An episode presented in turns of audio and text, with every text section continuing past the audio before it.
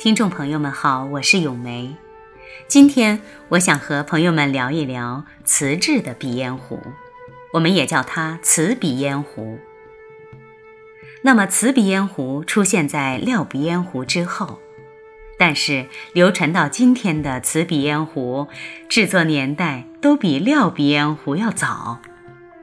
料鼻烟壶的制作是始于清代康熙年间。而瓷制的鼻烟壶却始于明代嘉庆、万历年间。那为什么瓷制鼻烟壶要比料鼻烟壶早呢？原因是啊，明代的壶是用来盛药的，由于这种装药的瓷瓶制作非常精美，人们便就开始用它来装鼻烟。虽然称其为烟壶，但实际上它并不算真正的鼻烟壶。这一点从形状上便可以区分出来。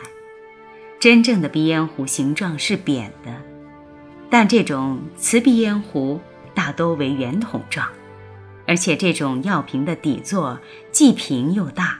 真正的鼻烟壶的底座较小，所以说，在明代还没有特制的瓷鼻烟壶。到了清代康熙年间，制瓷业非常发达。所以，但凡可以用瓷来烧制的器物，都开始出现了。但是这一时期所制的瓷鼻烟壶，大都沿袭了以往的圆筒状，还不能算真正的鼻烟壶，因为真正的鼻烟壶都是扁圆形的。那么，这种瓷鼻烟壶多为青花六字款，款外不加双圈，笔意生动。非常类似明代宣德青花的款式。雍正皇帝继位以后，非常喜欢鼻烟，因为从西方传入中国的鼻烟质量优良，所以对鼻烟壶也开始讲究起来。雍正年间所制的鼻烟壶多为浑圆状，有青花、夹子、开片等类型，壶上的人物也是栩栩如生。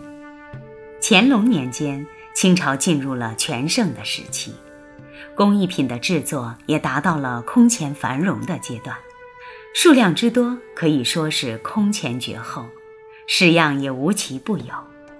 这一时期的瓷制鼻烟壶，以古月轩所造的最为成功，海内外甚至将古月轩的鼻烟壶视为奇宝。乾隆之后，鼻烟壶开始逐渐衰落。